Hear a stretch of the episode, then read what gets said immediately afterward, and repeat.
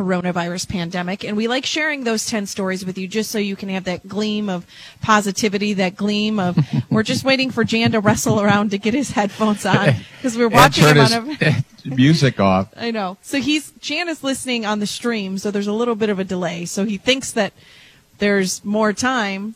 But I told him there's a delay when you listen to the stream, but he didn't listen to me. So we're just waiting for him to get his headphones on right now. Can you hear me? Hey. yeah, you're behind about 20 seconds over there, pal. Yeah, remember, hey, Jan, remember when I told you if you listen to the stream, it's going to be on a delay and you'll be off? I know, but I got, I got caught up in, in jamming out the Zeppelin, and then all of a sudden I hear fumbling of headphones. I'm like, oh, wait a second. I'm a little behind. Mostly cloudy today. We'll get up to 44 as our high, 649 right now, and Jan is here with traffic. Well, if you're behind schedule, fear not. The expressways and the tollways, they remain delay and problem free. But keep in mind, 55 travelers that on the west end between Lorenzo and Blodgett. Road construction has you down to a single lane. So please be careful and take your time through that stretch. Jen Shemick with traffic, 959 The River. So here we go with 10 things, positive spins on uh, the craziness in the world with the coronavirus pandemic. Uh, 10 things that can actually make us smile that has to do with it. Number one, a guy in Milwaukee launched a GoFundMe for his birthday to raise money for local restaurants. And in the first 18 hours, he raised over $16,000, which is so wow, cool. That's great. Number two, more landlords around the country are cutting rent or waiving it next month. One guy in Milwaukee left a note on his tenant's doorstep that he's only charging them $100.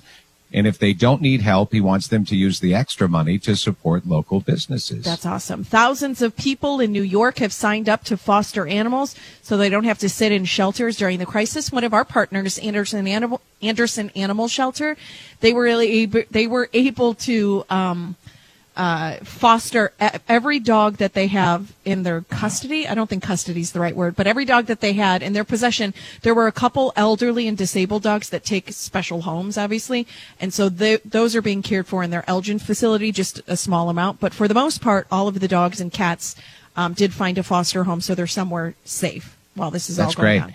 And Jen, you're a big animal lover. You should take a few dogs in. Yeah I got enough of these three buggers that I have in my house. They're driving me nuts, and we're only a week into this.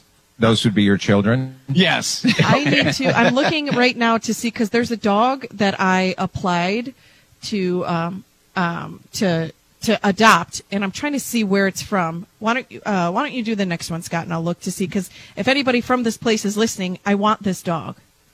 Number four, here's some proof that this is bringing us all closer together.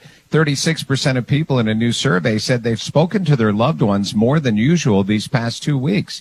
And 64% of people agree it's pulled their community together in a lot more ways. Okay, so if anybody knows anybody that works at Safe Haven Dogs of Illinois, that's that's the place that I applied to. The dog's name is DC. It's a uh, it's a Labrador mix and I want to adopt that dog. So if somebody can put in a good word for me, that would be great.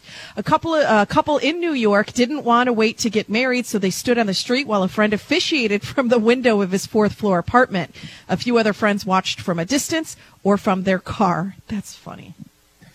Number six, if this kid is willing to sacrifice, we probably should too. A seven year old in Maryland named Cavanaugh Bell took $600 he'd saved up for two birthdays, from his two birthdays and three Christmases, and he used the money to hand out 31 hot meals and 65 care packages to seniors. I love it's a seven year old. Yeah. I love that obviously he's being raised well eh, by his parents or whoever's raising him to for him to be okay and think to do that. That's awesome. Mm-hmm.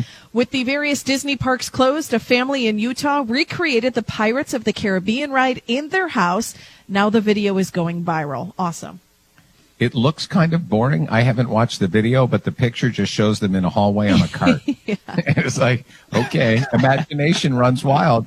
Number eight, before things went on lockdown, a college volleyball team in Canada found out their graduation was canceled. So the crew on their plane ride home did a makeshift graduation ceremony for them mid-flight. Uh, number nine, a couple in San Antonio had to cancel their wedding last minute, so they donated all their flowers to an assisted living center. Very oh. cool.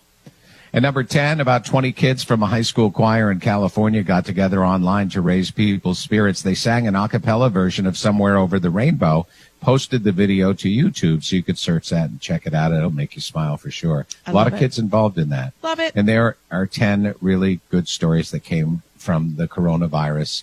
And uh, Jan, are you going to make Yes. that phone call to help Danielle get the dog? Eh, you know what? Uh, if I make the call, it's going to be that she gets a cat because I'm going to be honest with you, DT. You know, Disco the dog sounds cute, but It's cats DC. are a lot easier. It's not disco. Yeah, it's DC. uh, it- it- Although disco. disco is a great name. It is I a would totally name. call the Thank dog disco if I get it. Danielle will have the posable paw going up and down like John Travolta.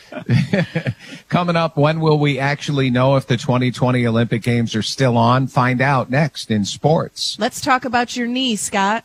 Oh yeah, let's do that. Pure Health Physical Medicine in Aurora. If I can get this up here, um, they really want you to know that they are out. They're there for you. Actually, they are still open. We talked to uh, we talked to Dr. Kenneth Olson from Pure Health. They're at 2116 West Galena Boulevard and Anodyne Pain and Wellness Solutions of Aurora. So gratitude, appreciation for allowing them to be part of your healthcare team. In this time of uncertainty, they offer you thoughts of peace and comfort. They remind you to take great care of yourself and your loved ones.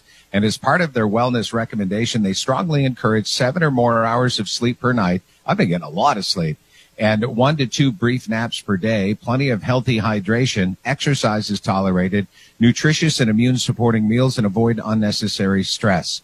They encourage our community to bond together, follow the healthy practices as outlined by the CDC and our state agencies. You may be sick of hearing them, but those are the things that are going to keep you clean. Pure, Pure Health's purpose remains to help as many people get and stay well.